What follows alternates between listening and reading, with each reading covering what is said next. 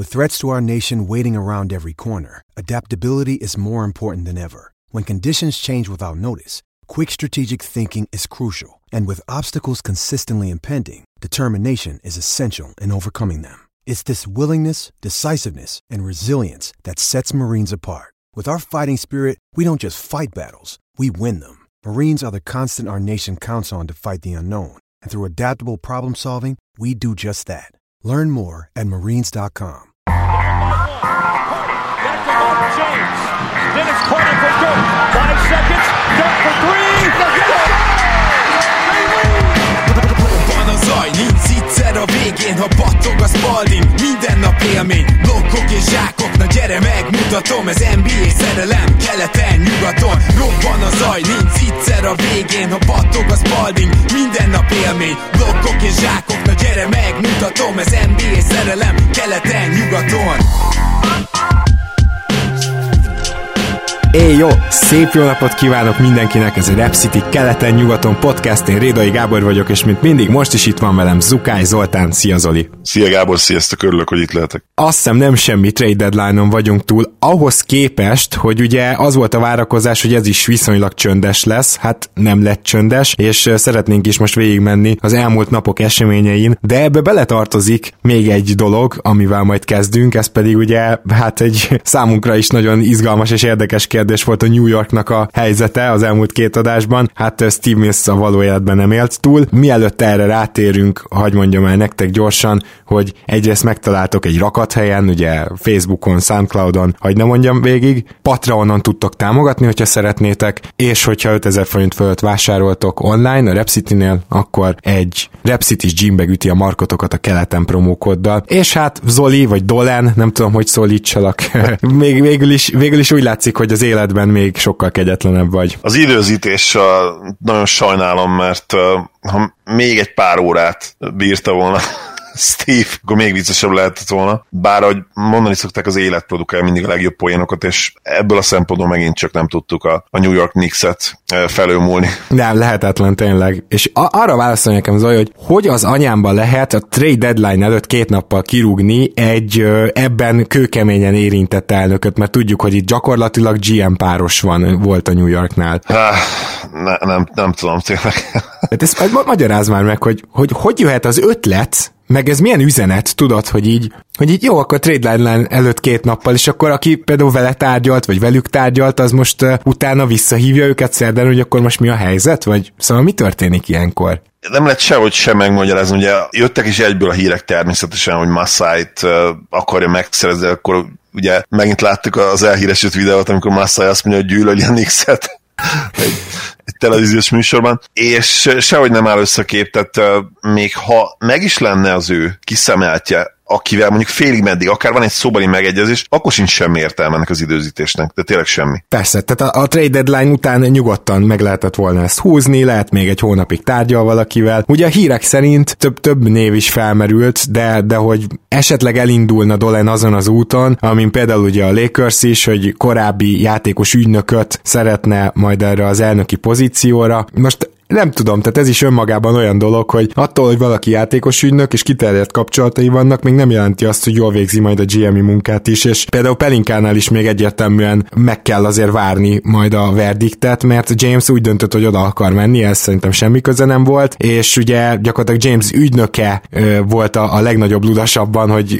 Anthony Davis mindenképpen a Lakershoz szeretett volna menni. Nem azt mondom, hogy Pelinka rossz munkát végez, mert jó munkát végez, csak ez nem azt jelenti automatikusan például, hogy egy másik játékos ügynök oda hívsz, és akkor ő is majd ugyanilyen jó munkát fog végezni, vagy mondhatnám kis rossz májussággal, pedig semmi nincs benne, hogy, hogy esetleg ekkora szerencséje lesz, hogy oda megy egy James meg egy Davis, oda cserélteti magát. Így van, pontosan ez a legfontosabb, amit, amit kiemeltél, hogy ne, nem, nem akarom azt mondani, hogy az ő karrierjüket ez a két játékos tette nagyjá. Ugye említettünk más ügynököket is, akik ugye később executive-vel vagy gé em-i avanzsáltak, és rohadt nagy mákjuk volt azzal, hogy, hogy egy olyan korszakos játékos dolgozat utána kezdjük alatt, a, akivel ugye nyerhettek, mert ne legyünk naivak, minden, minden egyes gé em vagy executive munkáját az minősíti, így a csapat utána milyen eredményeket ér el, és ez azért kell egy nagy adag szerencse is. Bizony, bizony. Akkor én azt javaslom, hogy essünk neki a cseréknek, mert hogy az en bé á játékosainak a nyolc százalékát, vagy nyolc egész valahány százalékát elcserélték az elmúlt három napban, ami egyébként, hogyha belegondolsz, elég durva, és,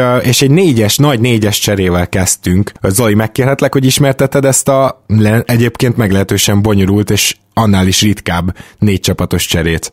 Mindenképpen. Tehát akkor a Rockets, Houston Rockets gárdája megkapta Covingtont, Jordan Bellt és egy kétezer-huszonnégyes Warriors második körös picket. A Hawks megszerezte Capelát és Nenét, a Timberwolveshoz került Malik Beasley, Juancho Hernangomez, Evan Turner, Jared Vanderbilt és egy kétezer-húszas Nets első körös, a Nuggets pedig Gerald Greent kapta meg, Noah Vonleh-t, Shabazz Napier-t, Keita Bates-Jopot és a Houston kétezer-húszas első körösét. És ugye már ezt végigsorolni is sok, és már én, én nem emlékszem rá, pedig én már tizenötezerszer átnéztem ezt a cserét, de nem is ez a durva, hanem hogyha esetleg valakinek feltűnt, hogy itt Warriors második körös, meg Nets első körös, ezek nem azt jelenti, hogy a Warriors beszállt, vagy a Nets beszállt, hanem ugye bizonyos csapatoknál voltak, például ugye a Nets első köröse, az konkrétan az Atlantánál. Na de, akkor vegyük végig csapatonként, azt javaslom, és szerintem kezdjük a legkönnyebbel, az Atlanta Hawks-szal. Bár ezt én előre leszögezném, hogy mind a négy csapatnál értem a motivációt ebbe a cserébe, és hogy ez miért ment végbe, tehát nem érzek ilyen hatalmas veszteset, vesztest ebben a cserében,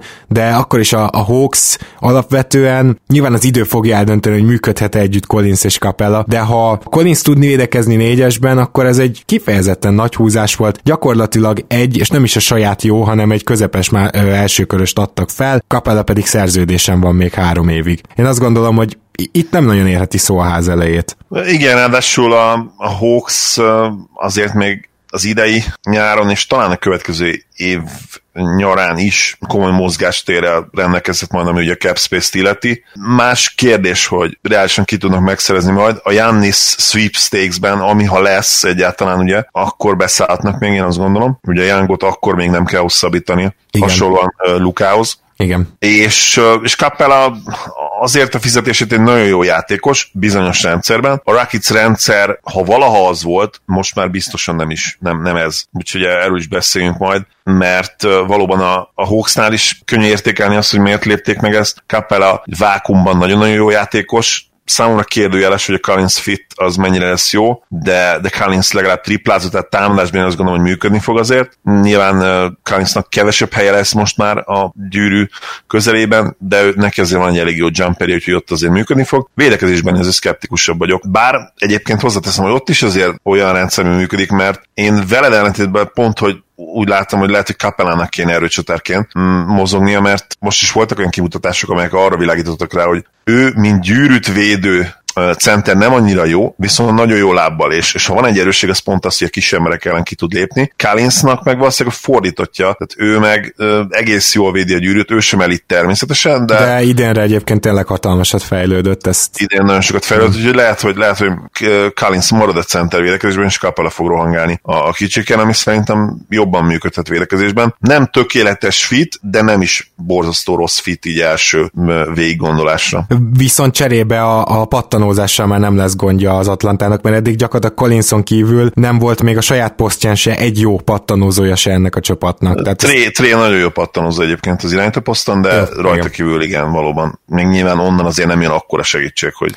Igen, igen, igen, tehát ezt azért hozzá kell tenni, hogyha van egy jól pattanózó winged, a, aki a saját posztjának az átlaga fölött kettő-hárommal többet szed le, az sokkal jobban beleszámít általában a, a végkimenetelbe pattanózás szempontjából. Jó, tehát akkor az Atlantát így nagyjából átbe beszéltük, majd még a Detroitnál térünk erre vissza, mert elképesztő következményei lettek annak, hogy végül Drummonddal nem tudott, állítólag a hosszabbításról is tárgyalta az Atlanta, és nem tudott megegyezni, úgyhogy az a deal nem ment végbe, és, és így Capellát választotta, tehát ott, ott félelmetes következményei lettek ennek, de akkor most nézzük meg azt, hogy mi történt a Timberwolvesnál, mert én azt gondolom, hogy ha, ha van még másik, aki nagyon jól szerepelt ebbe a cserébe, akkor az a Wolves, nem? Egyetértek, főleg, hogyha Juanchóból is újra játékos tudnak csinálni, amire meg lesz az esélyük nekik is, illetve Hernangomeznek is, hogy, hogy ott ezt abszolválni tudja, mert az igazság, hogy az ő Nuggets karrierje egy, egy egészen jó fellángolás után nem csak saját hibájából, ugye ott a csókbetegség is belejátszott ebbe, de, de eléggé kisiklott, és már nem is nagyon lehetett ezt, ezt megfordítani, hát ha a Timberwolvesnál sikerül majd neki.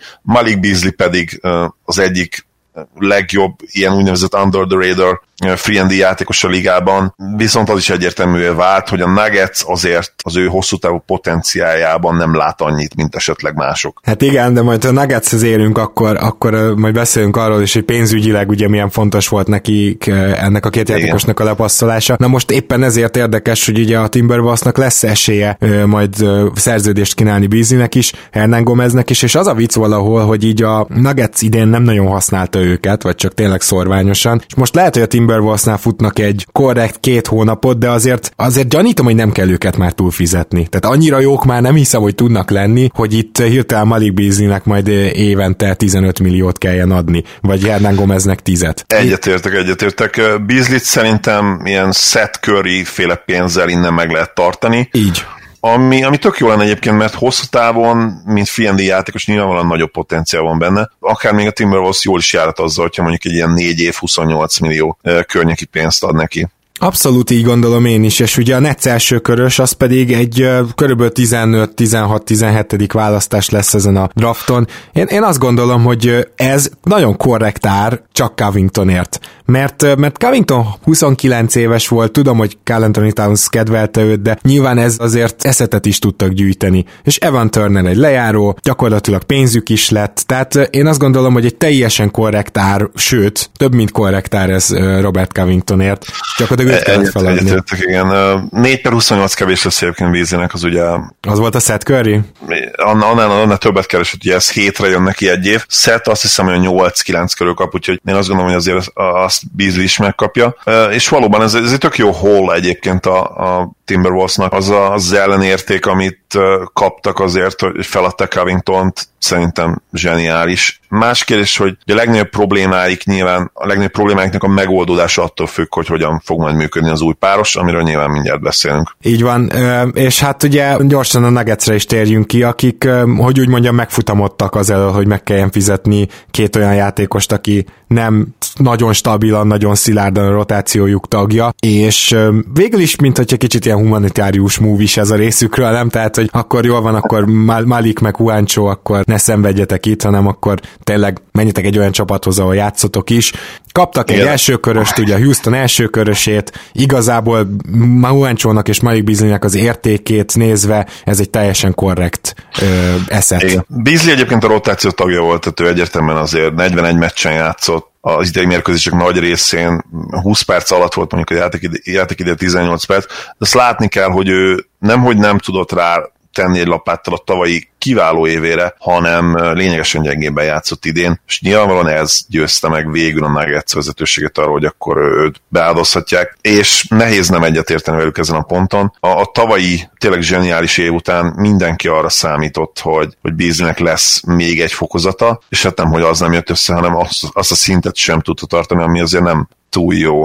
Igen, nem annyira jó előjel. Jó, igen. Nem is volt könnyű helyzetben mondjuk. Egyébként az nagyon érdekes, hogy közben a kettes poszttal gondjaik vannak, és ezt ki lehet jelenteni, ugye, mert Will Borton följebb játszik, és Gary Harris pedig mindig mondom róla, hogy nem tud egyszerre jól támadni és jól védekezni egy évben, de ez most ennél szélsőségesebben még sosem látszott, mert jelen pillanatban gyakorlatilag a legjobb védő a Nuggetsben, vagy jó, azért Millsapet ilyen szempontból nem írnám le, de a második legjobb védő, és mindemellett viszont talán a legrosszabb támadó szezonját hozza az újonc éve óta. Borzasztó idén Harris, tehát az a srác, akit tényleg az elit triplázók közé vártunk, sőt ott is volt talán már ugye huszonkét évesen majdnem öt kísérlet, negyvenkét százalék. A büntetőzése is folyamatosan nyolcvan százalék felett volt átlagában legalábbis mindenképp. És azért, ha nem is töretlenül, de fejlődött évről évre, most erre egy ilyen évet hozni tényleg, ezt nem, nem értem egyszerűen, és a Nuggetsnél ez egy visszatérő probléma. Se ő, sem pedig Jamal Murray egyszerűen nem tudnak felnőni, amellé Jokic mellé, aki most már hónapok óta megint újra em vé pé formában játszik gyakorlatilag. Ó, igen, Jokicról majd valamikor beszélnünk kell, mert az elmúlt, kifejezetten, mint az elmúlt három hétben hoz, az világszínvonal, tényleg nagyon durva. Na de amiért felhoztam ezt a Gary Harris dolgot, hogy szerintem az ő gyenge játéka is hozzájárul ahhoz, hogy nem sikerült lecsapni Holiday-re. Mert hogy ugye folyamatosan éltek a pletykák, és állítólag tárgyalt is a két csapat, de valószínűleg Gary Harris az most nem számít olyan eszetnek, ami egy Drew Holiday-ért elég lenne, nyilván pikkekkel meg mással kiegészítve. És, és ezért lesz lesz érdekes a nyár is, mert nyilván, hogyha Bealt elcseréli a Washington nyáron, amikor már lehet, Denver lenne az egyik legnagyobb esélyes, de abba be kéne rakni Gary Harrist. És ilyen szempontból viszont meg egy picit ilyen, hogy is mondjam, kockázatos elengedni Malik Beasley, csak erre próbáltam így kiukadni, de akkor nézzük meg most a Houston Rockets-ot, amelyik kapta Covingtont és Jordan Bellt, ugye tovább is cserélték, egyébként a Denver is egyből tovább cserélte például Shabazz Napiert, majd kitérünk rá. Covington, Jordan Bellt és egy kétezer-huszonnégyes Warriors második köröst kapott a Rockets, és ezért nem kis árat fizetett. Gyakorlatilag Capela és, és, egy, és egy első körös. Azért ez szerintem akármennyire all-in-tolnak, nagy ár volt. Picit overpay, én is azt gondolom. Covington nem rossz játékos, de, de legyünk őszinték azért. Csak azért, mert az ő rendszerükbe valószínűleg jobban illik, legalábbis az idei rendszerben, erről is beszélünk majd, mint Capela, attól még azért nem érő egy, egy ilyen fiatal játékos plusz egy elsőkörös, de, de tényleg a fit az nagy úr, és most a Rocketsre ez, ez extra módon igaz, extrán igaz, mert valószínűleg five outot fognak játszani, ugye azt jelenti, hogy nem lesz játékos a festékben a támadások elején, hanem az lesz a, ugye a lényeg, hogy bárki be tudja majd dobni a triplát. Westbrook kivételével, de ő is ugye triplázik, és rá is ki kell lépni, és szabad lesz a festék gyakorlatilag arra, hogy, hogy felváltva Hardennel terrorizálják az ellenfél védőit, és biztos vagyok benne, hogy, hogy ez egy nagyon-nagyon jól működő taktika lesz. A Rockets idén második ugye a Dallas Mavericks-en mögött, ami a, a támadó hatékonyságot illeti, de nem lepődnék meg, hogyha innen a szezon hátralévő részében, az alapszakaszban hát magasan a legjobb offenzív rating az övék lenne, mert ez gyakorlatilag megállíthatatlan lesz támadásban a mai, mai érában, és ebből a szempontból teljesen megértem azt, azt amit Denton és amit Morris csinálnak. Más kérdés, hogy olyat is hallottam, olvastam, hogy itt azért az egyébként, én most olvastam utána, erősen megkérdőjelezhető jellemű tulajuk is benne lesz ebben a történetben, mert... Igen, spóroltak is, ugye, összességében. Igen, igen, és uh, tényleg a Houston Rockets az a csapat, ahol annyira lennék légy a falon, amikor a Tulaj és Mori és D'Antoni megbeszéléseket folytat. El sem tudom képzelni, milyen dinamikák lehetnek ott a háttérben, de, de az biztos, hogy nem egyszerű a történet. Tehát az, hogy ugye D'Antonit nem hosszabbították meg, ugye a Mori és a, és a Kína történet, a, a pletykák, meg nem is feltétlenül pletykák, hanem tényleg a a mindenféle peres ügyei a, a tulajdonosnak, aki állítólag egy, egy rendkívül immorális valaki. Hát igen, ja. Megérted azt, hogy Fertitta ugye gyakorlatilag minden év elején bemondja, hogy persze, bajnoki cím, költekezzünk, majd két évente igen. A trade deadline-nál bemondja, hogy azért a luxusadóhoz mégse kéne. Igen, igen. Hát azért nem, nem, nem is értem tényleg. Jó, menjünk tovább, mert ugye azóta is született jó pár csere. Jó pár csere meg nem született meg, tehát rengeteg ö, tárgyalás folyt, ennél is sokkal több. Például én tudom, hogy a, a Raptorsnál is lenyilatkozták többen, hogy volt ilyen hatalmas csere is, amiről beszélgettek, és ott volt úgymond egy gomnyomásnyira, csak aztán nem húzták meg, és én azt gondolom, hogy például a Spursnél is biztosan voltak azért ilyen vészcserék, Aldridge-ra, meg DeRozanre, stb. stb. De, de rengeteget nem léptek meg, és így is azért bőven váltottak csapatot játékosok. Én szerintem kezdjünk akkor a, a nagyjal. Az első az a Miami és a Memphis közötti csere, amiben végül harmadik csapatként nem az o ká cé, hanem a Wolves szállt be, ugye így utólag tudjuk. Szóval Dion Waiters, James Johnson és Justice Winslow hagyta el Miamit, és ezért megszerezték Iguodalát, és végül, ugye nem sikerült Gallinárit, úgyhogy Solomon Hillt és Jay Crowdert. A Memphis megszerezte végül Dienget a Minnesota-tól, Justice Winslow-t és Dion Waiters-t, akit már mai hírbe lehozták, hogy ki akarnak rakni, vagy hogy ő nem fog pályára lépni. Nyilván ez, mivel két éves a szerződése, ez kicsit szívás, de azt gondolom, hogy ennek ellenére is azt mondhatjuk, hogy várható volt. És ebbe úgy szállt be a Minnesota, hogy ők James Johnsonért szálltak be, kellett nekik egy hármas-négyes átmenet, aki tud védekezni. Na most szerinted ki ennek a cserének a nyertese? Grizzlies, nem kérdés.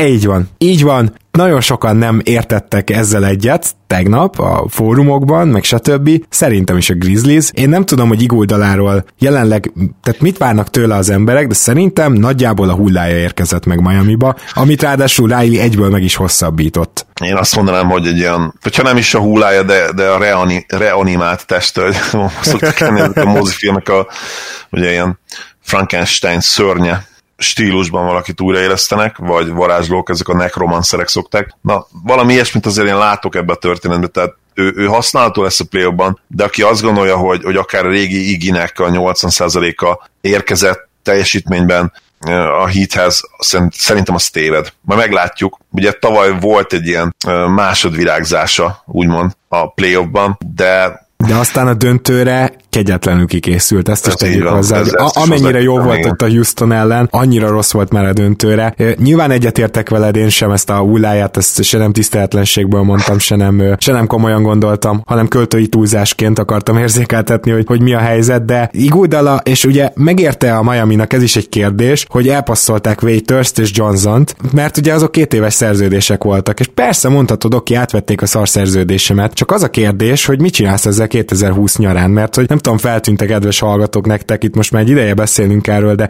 gyakorlatilag előre kijelenthetjük, hogy a kétezer-húszas ef á piac az, az érdeklődés hiányában elmarad. Igen, de gyorsan visszatérve a, a Waiters dolgokhoz, én nagyon remélem, hogy kirakják egyben, mert akkor Gyurinak visszavághatok, amúgykor nagyon pikírt módon visszakeresett, nem tudom mennyi időt, biztos nem vallan ebbe, hogy ténylegesen mennyi ideig tartott. Volt egy ilyen kijelentésem, hogy, hogy Waiters már soha többet nem lép pályára a Heat színeiben szerintem. Aztán hát három meccsen végül megnézték, hogy, hogy mire képes, és utána ugye egyből elcseréltek. Na most ő meg azt mondta, hogy szerinte akár playoffban kezdhet majd Waiters, playoff kezdő lesz. Szerintem ez sokkal nagyobb lőttség, és ha egyből kirakják, akkor most én is így visszamenőleg szerintem az óra alá fogom tolni. Nagy büszkén ezt, a, ezt az idézetet a cseten. Szia Gyuri, hogyha hallgatnád! És elkanyarodtam a témától. Szóval Miami, Miamit értékeltük, és én, én nekem nincs olyan nagy véleményem így erről a cseréről, de nem, nem azt mondom, hogy feltétlenül ez egy katasztrófa így, mert például igen. Crowder egyébként szörnyen rossz játékos, ezt, ezt ne tudjátok meg, mennyire, akik nem néznek Grizzlies meccset, nem látják, csak azt, hogy ó, néha dob húsz igen. pontot, de... És uh, mondanám de... erre szívesen azt rákotrező, oké, okay, az idei Crowder, de mi van, ha, de ha megnézitek a basketball referencet, vagy ha néztétek az elmúlt négy évben Jay Crowdert uh, időnként, akkor ki kell mondani, hogy kb. három-négy éve nem játszott jól. Tehát itt nem, nem egy rossz idényről van szó idén, de jó az a mondat, hanem, hanem ő borzasztó formában van évek óta. De ha valaki évekig borzasztó rossz formában van, akkor arra lehet azt mondani egyáltalán már, hogy rossz formában van. Igen, egyrészt, másrészt pedig például egy Justice Winslow kétszer olyan jó védő alsó hangon. Tehát lehet, igen. hogy Crowder nem rossz védő, de na mindegy, szóval ezért és is érdekes. Winslownak ráadásul tavaly szenzációs szezonja volt. Ő is, ő is gyenge idén, igen. teszem hozzá, de, de hát nyilvánvalóan egy Grizzliesben fiatal maggal, sokkal optimistábbak vagyunk velük kapcsolatban. Aztán, hogyha Iggy akár bármilyen fontos szerepet betölt a play-offban, és valahogy megnyeri ez a Heat a bajnoki címet, amire valamennyi esélye szerintem egyébként van is, mert... Tudod, mit mondott erre Gedei té vé tegnap? Hogy ezzel a cserével kettő egész egyről kettő egész kilenc százalékra nőtt a Heat esélye a bajnoki címre.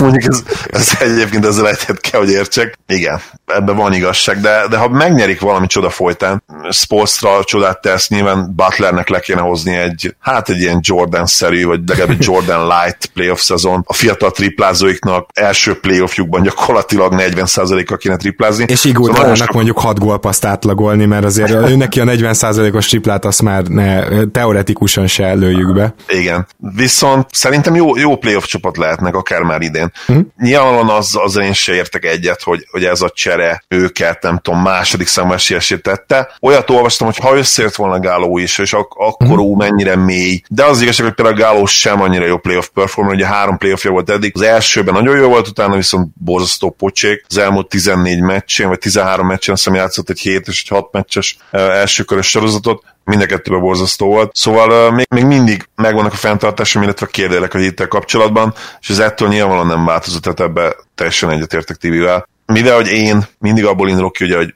fiatal talent, és, és hogy maximalizáljuk a hosszú távú esélyeinket, ezért maximálisan egyetértek azzal is, hogy, hogy a Grizzlies nyerte meg ezt a cserét, mert ott most is szép csendben valószínűleg a legmélyebb fiatal magja jött össze. Így van. Ahol, ahol még mindig az kell, hogy valakiből szupersztár legyen, és ez a valaki legnagyobb valószínűségen Morant. Ennek meg kell történni ahhoz, hogy ténylegesen contenderek legyenek mondjuk két-három év múlva, de, de nagyon jó úton vannak. Abszolút, és egyébként Morant is e felé, tehát elnél jobban kezdeni, az nem nagyon lehet. Nem, nem nagyon lehet. És hát éppen ezért fontos, amit te is mondasz, meg ugye Winslowra akartam visszatérni, hogy igen, elég szar volt idén, folyamatosan sérült volt, és neki lehet, hogy mivel tavaly megmutatta, hogy mire képes, amikor viszonylag egészséges, lehet, hogy nála a legnagyobb kérdés az, hogy egészséges tud-e maradni. Meg például ez a hát probléma, amivel egy hónapja ül, és úgy volt, hogy hát oké, okay, rendben, jobban vagyok, aztán mégse vagyok jobban, csak nem gyógyul, és aztán kiültették egy hónapra, és még legalább két hetet ülni fog egyébként mellesleg ezzel. Szóval, hogyha ez nem krónikus. Viszont ugye nyilván meg is vizsgálják ezt, tehát ez a csere úgy nem megy végbe, hogy mondjuk ott valami krónikus problémát találnak, úgyhogy szerintem a Grizzlies bízik benne,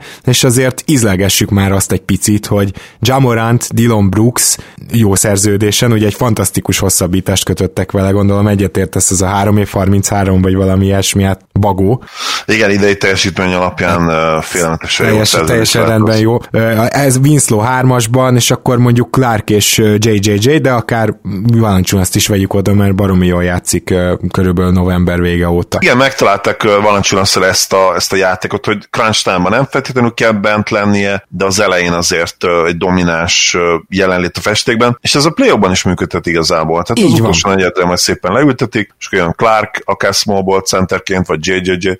Ez, ez az, ami, amelyik irányba elmegy az en bé á. A nagy centerek is most már, meg eleve mindenki kevesebbet játszik, tehát a sztárok se játszanak most már az alapszakaszban legalábbis harmincöt-harminchat perceket, nem hogy negyvenkettőt, mint, mint LeBron, vagy negyvenegyet, és szerintem a play-offban se fognak játszani már negyvenkét perceket, hanem ott mondjuk ilyen harminchat-harmincnyolcra növelik majd, mert az analitikában ez is benne van, hogy hogyha valaki harminchat percet játszik, valószínűleg jobb teljesítményt fog nyújtani, mintha negyvennégyet. És akkor arról még nem is beszéltünk, hogy Gorgui Dieng szerintem tök jól játszott egyrészt Karl Anthony Towns távollétében, látszik, hogyha megkapja a lehetőséget, akkor, akkor tud, és nyilván túl van fizetve, csak hogy a Grizzliesnek szerintem ez tökéletes lesz, hogy huszonegyben lesz majd helyük, mert ők is mit kezdtek volna húszban a free agent piaccal? Semmit az égvilágon, és szerintem Gorgui Dienget, hogyha egy kicsit játszatják, akár csak egy húsz percre, akkor nem lehetetlen, hogy majd lejáróként már sokkal értékesebben tudják elcserélni jövőre. Tehát ezzel sincsen semmi problémám. A Minnesota valahogy meg akart nagyon szabadulni Diengtől, végülis értem, hogy miért, mert elég magasuk van, meg, meg a Towns mögött úgy sincs sok idő. James Johnsonért bementek, hát szerintem nagyjából ugyanott vannak. Most James Johnson persze nyilván a védekezés miatt érkezett, és azért, mert a következő csere, amiről beszéltünk, valószínűleg a Minnesota tudta, hogy ez végbe fog menni, és kérlek, ismertesd is ezt a cserét, Zoli. Igen, ez az egyik legérdekesebb csere volt, és hát végre, végre a Love Story happy end-el zárult, ugye, és újra összejött uh, Towns és Russell egymással. Igen. A Golden State Warriors cserélte D'Angelo Russell, Jacob Evans a harmadikot, és Omari Spellman-t, és ezért kapták ők meg Andrew Wiggins-et, illetve a Timberwolves top három védettségű kétezer-huszonegyes elsőkörös pikjét, ami egyébként kétezer-huszonkettőben már teljesen védetlenné válik. Igen, ez, ez egy nagyon értékes pik lehet, és Wigginson nyilván nehezebb lesz ennyire pozitívan nyilatkozni. De tényleg, két dolgot szerintem nagyon elmond ez a csere. Az egyik az, hogy D'Angelo Russellnek mennyire nem volt így most csereértéke. Hiába, hogy, hogy játszatták, egyedül volt, hozott szemkápráztató statisztikákat néha. Mondjuk az is teljesen nyilván való volt, hogy ő, mint a csapat első számú embere, ne- nehéz értékelni, géligásokkal van körülvéve, de akkor is, tehát hogy a csodát nem tud tenni. Szerintem ezt eddig is tudták a, a gé em-ek, de, de hogy ennyire, ennyire alacsony lehetett az értéke Russellnek, mert akármennyire hisz, és ez a másik dolog, akármennyire hisz a Warriors abban, hogy még megmentheti Wigginst. Egyrészt mennyire hisszük ezt el azok után, hogy mikor volt az a Silent Aid Russell-rel, emlékszel, akkor mondták, hogy hát ők meg akarják hosszú távon tartani Russellt, és gyakorlatilag mindenki kiröhögte őket, hogy dehogy akarjátok, és tényleg nem akarták. Ezek, ezek után speciál Wigginsről sem szabad elhinnünk egy szót se, de hogy, de hogy gyakorlatilag azért alacsony ez az érték, mert Wiggins szerződésének átvétele az önmagában egy pikket ért volna. Igen. Wiggins-szel az eddig látott játékosok kapcsolatban nem tudok pozitív lenni, nagyon sokat ekésztük, fura is lenne, hogyha én vele kapcsolatban pozitív lennék. Viszont azt mindenképpen hozzáteszem, hogy Andrew Wiggins-t, a kiegészítő embert még soha nem láttad. Ez, ez egy olyan mitikus játékos, ugyanis bármilyen szerepben volt eddig az en bé á-ben, az, ha nem is első számú opciós szerep volt, de legalábbis egy high usage játékos mindig, akinek, nem tudom, hogy az volt a feladata, hogy húsz plusz pontot átlagoljon, de legalábbis ezt csinálta, és nyilvánvalóan a, a csapat a kárára. Gyakorlatilag minden egyes szezonjában ez kijelenthető. Én még az idei szezon elejére is ezt mondanám, amikor hát a maroknyi megmaradt szurkolója büszkén elkezdte döngetni a mellét, hogy na nézzétek, Wigginst végre megérkezett, elfelejtve azt, hogy egyébként az újonc évben ennél is jobban kezdett, akkor úgy nézett ki, hogy triplája is lesz, és hát természetesen borzasztó nehéz volt megjósolni. Andrew Wiggins visszatért a középszerű, középszar szintre, viszont a Warriorsban tényleg egy olyan rendszerben, egy olyan szituációban fogja találni magát, amelyben még soha nem volt benne. Tehát Steph Curryvel, Klay Thompsonnal, Draymond Greennel, és ki tudja, hogy milyen fiatallal, vagy ki tudja, hogy milyen egyéb játékossal, akit, akért az idei pikket elcseréltik, vagy akár ezt a, ezt a Timberwolves pikket is bedobhatják majd. Szóval egy olyan csapatban lesz, ahol, ahol egyértelműen lesz a legjobb esetben harmadik számú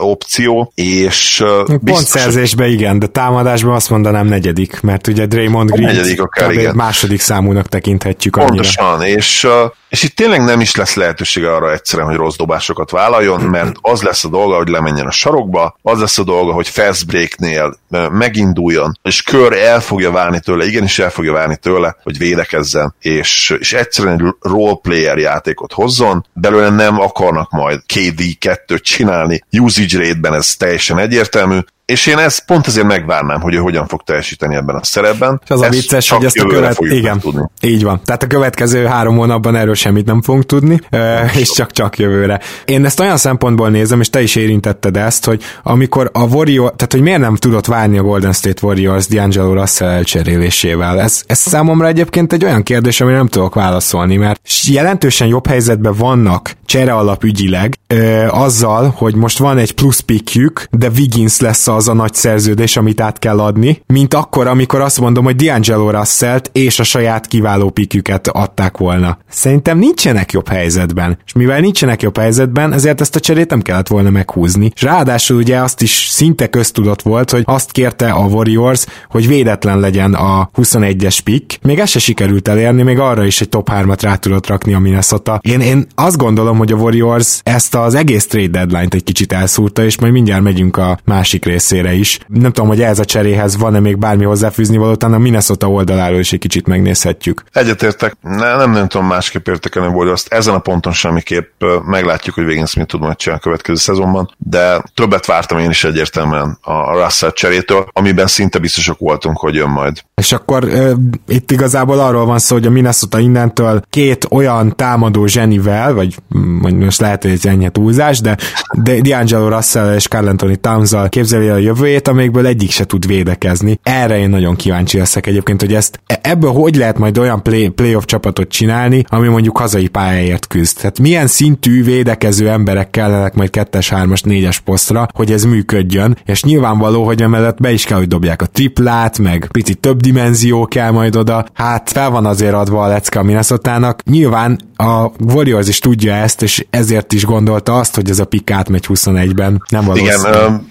én egyáltalán nem vagyok optimista ezen dúlval kapcsolatban, még te elég árnyaltan fogalmaztál, ugye fel van adva a lecke, szerintem nem fogják tudni megoldani egyáltalán ezt a leckét, tehát esélyük sincs rá, kb. Olyan, mint hogyha én leülnék matekozni, mert ez a csapat nem lesz sehogy elsőkörös hazai pályával bíró csapat a következő években, hogyan, lehet, hogyan is lehetne, és csak végigmenjünk, ugye mi kell az, hogy hazai pályájuk legyen, legjobb, legrosszabb esetben negyedik hely, menjünk végig a csapatokon, akik biztos, hogy előttük lesznek, mondjuk kétezer-huszonegyben és huszonkettőben. Clippers, Lakers, én azt mondom, hogy a Nuggets is egyértelműen ide tartozik.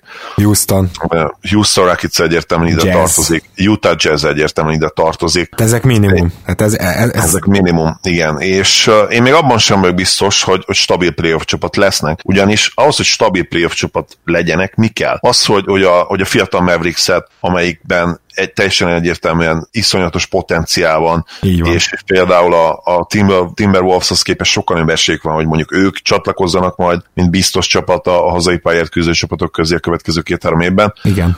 Őket kéne kiszorítani. A Grizzlies, akiről ugye beszéltünk, hogy gyakorlatilag a liga egyik legjobb fiatal magja. A Suns, amelyiket teljesen leírtuk, de hát azért csak van egy Devin Booker, és, és egy olyan éten, aki mostanában szenzációsan játszik. Ők sem lehetnek örökké szarok, de mondjuk a Suns egyébként egy jó példa abból a szempontból, hogy nagyon hasonló dinamikák vannak is. Tehát van egy, mondjuk Booker sokkal jobb játékos, mint Russell, de van egy ugyanígy egy olyan magas ember, aki mellett vannak kérdőjelek, és Booker mellett is azért vannak kérdőjelek, legyünk őszintek, hiszen eddig legalábbis az idei szezonig a liga egyik legrosszabb védekező periméter játékosa, illetve kettese volt. Kicsit fejlődött egyébként a játék a védekezésben, támadáson pedig egészen szenzációs. Idén nagyon nagy all-star snub, ott kellett volna lennie, nem kérdés. Így van. Viszont kérdőjelesek ők is, na, de ha már te, ha csak tehetséget néznénk, lehet, hogy a Suns duót választanám, pont Russell miatt, mert Russell engem arról se győzött még meg, hogy ő stabilan all-star szint alatt lehet. Ugye tavaly kiválasztották az all-star meccsre, egy brutálisan jó két hónapnak köszönhetően, de idén sem hozza azt a szintet. Igen, ez is jó kérdés, de még ha Russell be is válik, szóval annyira nem biztos, hogy előrébb vagy. Itt, itt már minden arról szólt, hogy Karl Anthony Towns haverját hozzuk ide. Ezt érzem. Teljesen egyértelmű. Valahogy ilyen lose-lose csere, nem? Na mindegy. Igen, egyébként van, tényleg az. Van lose-lose csere. Na jó, de az a bajom, hogy a Golden State Warriors nem fejezte be itt, illetve hát nem vagyok gé es vé drukker, vagy ilyesmi, de, de a helyükben ez lenne a bajom. Ugye Glenn Robinsonért és Alec Burksért, akik mind a ketten jól játszottak idén. Nyilván mindenki tudja, hogy szar csapatban hoztak jó statisztikákat, tehát nem akarom én se túldimenzionálni. Ugye kaptak három második köröst, ez nem is hangzana annyira rosszul, mivel a Philadelphiától kapták, ugye a Philadelphia így erősítette meg a padját, és ugye a Philadelphiánál baromi jó második körösök vannak ám, csak abból egyiket se adta oda a Golden State-nek. Tehát itt ilyen Dallas, Toronto, és nem is tudom még mi a harmadik, de, de gyakorlatilag nem, lot, nem lotteri csapatoknak a második köröseit kapta meg, azt hiszem egyet húszra, egyet huszonegyre, egyet huszonkettőre a Golden State, ami hát ez a második körösöknél óriási különbség van ám egy harmincharmadik hely és egy ötvenedik között. És ezt Bizony. Tudják azok a csapatok is, akik majd eszetként ezeket a második körösöket megpróbálják bekérni. És hogy Glenn Robinsonél és Burksnél nem lehetett volna a Philadelphia ö, legjobb második körös pikjeiből legalább egyet elkérni, az megint olyan, hogy akkor inkább ne is add oda őket. Mert akkor, hogyha ennyire nincs értük érdeklődés, akkor a nyáron majd tök olcsón megtartod, nem? Igen, egyetértek, az jó, jó logika, jó gondolatmenet, levezetés. Azért talán árnyaltabb a kép, mert ha valahogy viszont tudnak helyet csinálni ezek a csapatok nyára, akkor Akkor, akkor azért lesz egy-két olyan célpont, akit, akit ki lehet szenni, bár gyenge lesz ugye az ef vé piac, de talán mivel kevés csapatnak lesz igazán helye a sapka alatt, ezért meg lehet próbálni esetleg egy olyan játékost elvinni, akire máskor nem feltétlenül lenne esély, és itt nyilvánvalóan nem sztárra kell gondolni, hiszen sztár nem lesz gyakorlatilag a piacon. Igen, van. Most azt tegyük hozzá, hogy a Warriorsnak nyilván azért is fontos volt ez az egész történet, mert igaz, hogy körülbelül kilenc játékosuk maradt, tehát például a Clippersből kivágott Isaiah Thomas szerintem hamarosan feltűnik majd Golden State mezben, már most hamarosan hamar be kell majd gyűjteniük a játékosokat, de, de hogy lementek luxusadó alá. Szóval ezt hozzá kell tenni, hogy nyilván ez is a motivációk között volt, ettől függetlenül szerintem szörnyű trade deadline-t zártak, és akkor nézzük meg a Marcus Morris cserét. Ami Amikor jött egy olyan hír, hogy a New York megkaphatja Terence Mann-t, Fiundu Kabengelét, lehet, hogy ez két olyan név, aki kedves hallgatók számotokra nem ismerős, ez két fiatal tehetség, például Kabengele szana szétszette a, a G-ligásokat, tehát, hogy leküldték, és olyan meccseket hozott, hogy megőrülsz.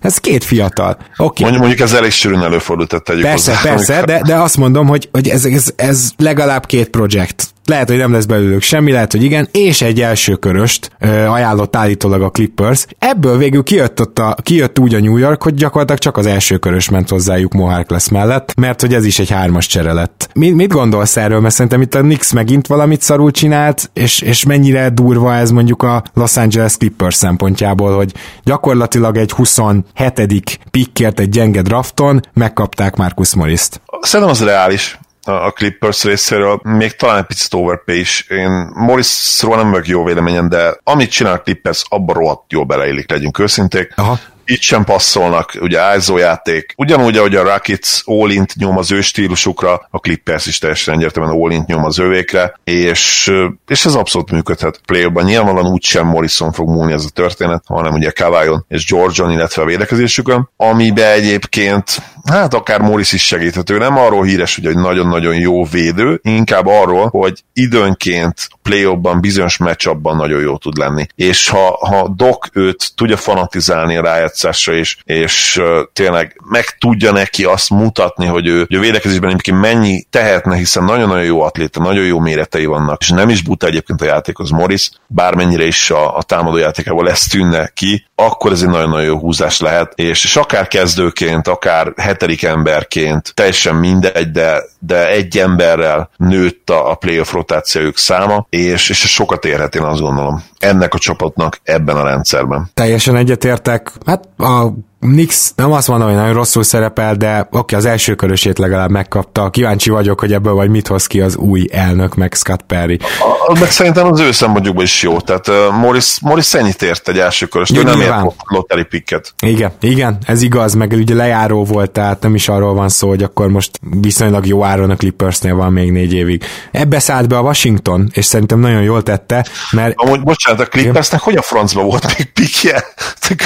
Tehát... Ja, Clippersnek megvolt az idei, meg a jövő évi is. kétezer-huszonkettőt ja, elkezdték le kiszórni a pikjeiket. Az o ká cé, igen, direkt olyan pikeket kért, amik, amik ugye majd jó pár évben lesznek. Az egyébként nagyon jó ötlet volt tőlük, igen, de igen. Hihetetlen, hogy most akkor gyakorlatilag ezeknek a szerencsétleneknek, bocsánat, szerencsétleneknek, ez rossz megfogalmazás, főleg, hogyha a leendő bajnokról beszélek, a Clippersnek most akkor nem lesz mennyi hat évig pikje gyakorlatilag? Hát most ugye egy, itt van, egy, van valami pick swap is, amit szintén átküldtek Morrisért, de hát ez nem lényeges, nyilván huszonegyes New Yorkkal. Gyakorlatilag huszonegyben, huszonháromban és huszonötben lesz pikjük. A nekem se rossz még. Ja, nem vészes. Oké, okay, hát erre, erre találták ki a szabályt. Ezeket nem is cseréltek majd el, jól, jól hát mondom? Nem, pontosan ezért, igen. Hát. Szóval ebbe szállt bele, ebbe a történetbe a Washington, és ők már állítólag a draftnál kinézték annó Jerome Robinsont, és nagyon tetszik nekik, és akkor ő, ő, ő érte így be tudtak szállni. Szerintem ez marha jó húzás volt, és a másik, amit tettek, hogy a nemrég Denverbe cserélt Shabazz Napiert, mert hogy ugye Isaiah Thomast oda kellett adni a Clippersnek, aki, akit ki is vágott a Clippers azzal a lendülettel, szóval arra az irányító posztra Shabazz Napiert elhozták a Denvertől, Jordan McRae-ért. Én szerintem a Washington korrekt kis deadline zárt. Egyértelműen, és uh, nyilván a, a big picture, a, a legfontosabb dolog az, hogy idén ugye rámenjenek a top pickekre, ez, ez meg is lesz, és nyilván attól függően, hogy Billel mi lesz a nyáron, akár még jövőre is beröttyenthetik a tankot. Én nagyon remélem, hogy ezt fogják választani, ha már idén tényleg sikerült ennyire pocséknak lenni. Andrew Drummonddal fogjuk zárni ezt a mai beszélgetést, aki, tehát gyakorlatilag amikor az Atlantával nem sikerült megegyezni, és az Atlanta úgy döntött, hogy akkor ők most mindenképpen centert akarnak, egyébként nem is keveset sikerült beszerezni, az hozzáteszem, mert ugye Scalt is beszerezték, meg Dedmont is, és még kaptak mellé két második köröst, hogy a Kings tudjon spórolni Bogdanovicsra, az is egy vicces csere volt, de, de hogy mi a következménye ennek, hogy Capelá mellett döntöttek? Hát az, hogy ugye gyakorlatilag Drummond körbenézett, és állítólag mondta is a detroiti vezetőknek, hogy figyelj, hát én be fogok lépni ebbe a következő szerződésbe, mert hogy annyira nem lesz szinte senkinek se pénze, és amelyik csapatot érdekelte volna igazán Drummond, az Atlanta, az odavitte Capelát egy hosszú szerződéssel, hogy hát ő úgy mondta, hogy ő be fog lépni valószínűleg a jövő évbe. Úgy megijedt a Pistons, hogy azonnal elcserélte, ha nem is egy marék, de egy teherautónyi Szotyiért. Ó, ez az egész Drummond kérdéskör nagyon érdekes, és itt érdekes alatt inkább azt értem, hogy rohadtúra helyes.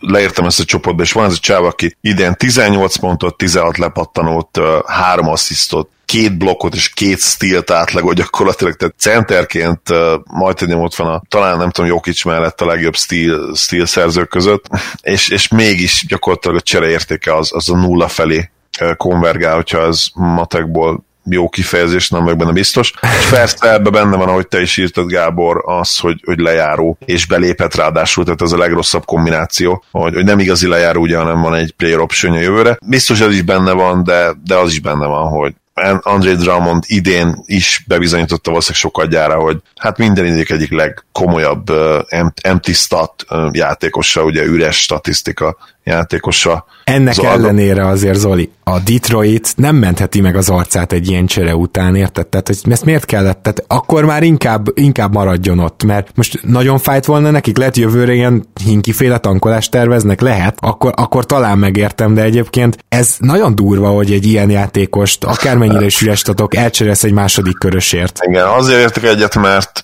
Blake-et egyszerűen nem tudják sehogy elsózni. Mert ha Blake-et el tudnák valahogy nyomni, akkor teljesen minden értemet nyerne, ugye? Igen. Igen. De, de így, így gyakorlatilag az esélytelen, igen. Na most ugye jött vissza Brandon Knight, meg, meg John Henson, tehát nyilván hasz, haszontalan játékosok, csak a szerződésük jött vissza. Így második körösért adtad oda Andrew Drummondot. Ami, ami durva, hogy volt ma már egy lose-lose cserénk, tehát hogy a, a Cleveland szempontjából ezt érted? Nem, nem, egyáltalán nem. Tehát, uh... hány, hány plusz győzelmet jelent majd Drummond? Azért jelent, tehát akármilyen üres tat játékos, hogyha, tehát az nem mindegy, hogy Drummond van benn kezdőben, vagy mondjuk Henson, mert hogyha kiültette volna Tristan Thompsont, akkor mondjuk Henson lett volna a center, tehát azért ott van némi különbség minőségben. Egyértelműen, és uh, ugye jelen pillanatban a második legrosszabb csapat mérleg alapján az en bé á-ben a Cleveland. Ezzel még nem fog változtatni Drummond se semmit, én azt gondolom. A nagyobb probléma akkor lehet, hogyha kiderül, hogy, hogy ezek a szerencsétlenek, és akkor itt tényleg jól használom a szerencsétlen szót, igen, akarnak egy nagy szerződést adni esetleg Drummondnak, aki kilép, és mondjuk aláír egy négy év száz millióért velük, na az brutálisan durva lenne. és, és nem tudom kizárni. Tehát, mert akkor például arra választ kaphatnánk, hogy miért cserélt érte a Cavaliers, azért, mert Drummond mondta nekik, hogy figyelj, megnézzük mi lesz nyáron, de én, én hosszú távra elkötelezném magam, nekem az anyagi biztonságom a legfontosabb, és ha ezek tényleg látják benne a hosszú távú centert, ami hát egy rémisztő gondolat lehet a Cavaliers fanoknak, de van rá esély, akkor megkaphatnánk a választ erre, erre a kérdésre. De ugye Drummond nyilatkozata nem erre enged következtetni, teljesen kiakadva kiírta, hogy itt nincs többé barátság, nincs lojalitás, tényleg csak egy üzlet, érzelemmentes, és igazából ki volt akadva. Nem vagyok biztos abban, hogy ez nem egy ilyen megjátszott hiszti volt Drummond részéről. Hát ez gyaníthatóan ki fog derülni, és akkor talán még amit nem említettünk, hogy helyet cserélt uh, Grizzlies Jordan-bel gyorsan tovább is adta, uh, bocsánat, meg is szerezte a Houstontól Caboclóért. Caboclo megint olyan játékos, aki csak triplát dobni tud és védekezni nagyjából, úgyhogy a Houston tényleg ezt fullba nyomja, és, és ez a trade deadline egyik nagy tanulsága, azt gondolom, hogy, hogy, hogy itt például volt egy olyan csapat, aki bevállalta azt, hogy teljesen szélsőségesen elmegy egy irányba. Én nagyon kíváncsi vagyok, hogy ebből mi jön ki, és uh, nem tudom, még bármelyik cserével kapcsolatban van-e valami, Zoli, hozzáfűzni való. Hát még Bruno, Brunoval kapcsolatban az, hogy, az, hogy triplázni tud, az kicsit erős. Ugye idén tizenhat százalékkal dobja, de valóban tavaly, tavaly szenzációs volt. Végre azt hittük tényleg, hogy megérkezett ez a srác az en bé á-be, és hát dehogy érkezett meg. Úgy látszik, hogy még kettő plusz kettő év kellnek, és akkor talán huszonnyolc éves korára lehet belőle valami. A probléma az, hogy ezt nem fogja már megvárni egyik en bé á franchise sem. Igen. Én bennem egy gondolat maradt, azt akartam még a Miami-nál elmondani, hogy Solomon Hill-t szerintem konkrétan viszont fogják tudni használni a rájátszásban is. Szerintem akár Crowdert is, tehát az nyilván még nagyon meglepetés lenne, de azon sem lepődünk, hogy a Spurs-t tényleg mind a kettőből rotációjátékos csinálna a playoffra. Á, én se. Crowder a Memphisben rábaszott nyolc darab triplát huszonkilenc százalékkal meccsenként. Úgyhogy ehhez sok sikert kívánok Miamiban, viszont szóló... Arra... harmincatra vagy az alatt a huszonöt? Nem, nem, nem, nem, az alatt a húsz x perc alatt konkrétan. Tehát... Azt mondjuk elképesztő. Tehát az, az egyből felmerül a kérdés, ki, ki hagyta azt neki? Hát, hát nyilván, nyilván a Grizzlies edzője. Taylor Jenkins, ugye tudod, a Let It, let it fly taktika, csak az a baj, hogy Crowdernél ez harminc százalékos triplázásba merült ki. Na, viszont Solomon Hill arra tíz-tizenöt percre baromi jó volt. Bedobta a triplákat, védekezett, és jól pattanózik, ugye? Úgyhogy... Van, van erre egy gyenge szóvicc, ugye szoktam mondani, let it fly, az nem csak azt jelenti, ugye, hogy dobjára reptes meg, hanem, hogy engedjük el ezt a dolgot, és hát a, akkor ez a Grizzliesre is igaz. Pontosan. They, they did not let it fly, és elcserélték. Jó, hát én azt gondolom, hogy ezt nagyjából akkor át is beszéltük, ezt a trade deadline-t, hogyha kimaradt valami, írjatok nekünk nyugodtan, és hogyha kíváncsiak vagytok a véleményünkre a csapatok további jövőjével kapcsolatban, akkor pedig Patreonon tessék írni, mert most már kaptunk egy ilyen négy-öt kérdést, illetve négy-öten írtak több kérdést is, de még jöhet, hamarosan szeretnénk egy Patreon postaládát, azt gondolom most bőven lesz miről beszélni.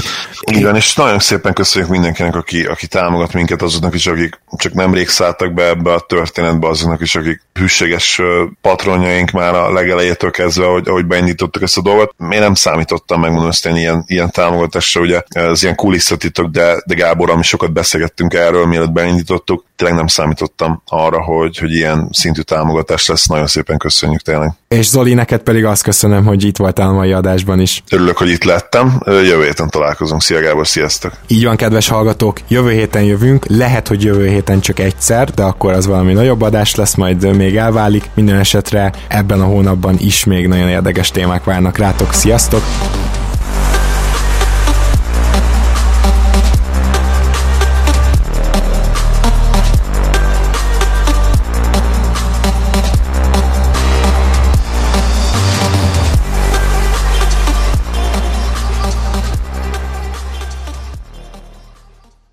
Ha más podcastekre is kíváncsi vagy, hallgassd meg a Béton műsor ajánlóját.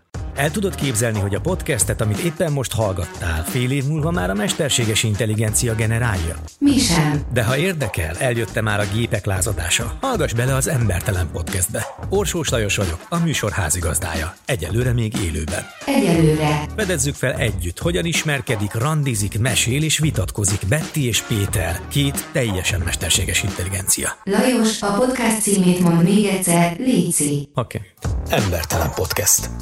Ez a műsor a Béton közösség tagja.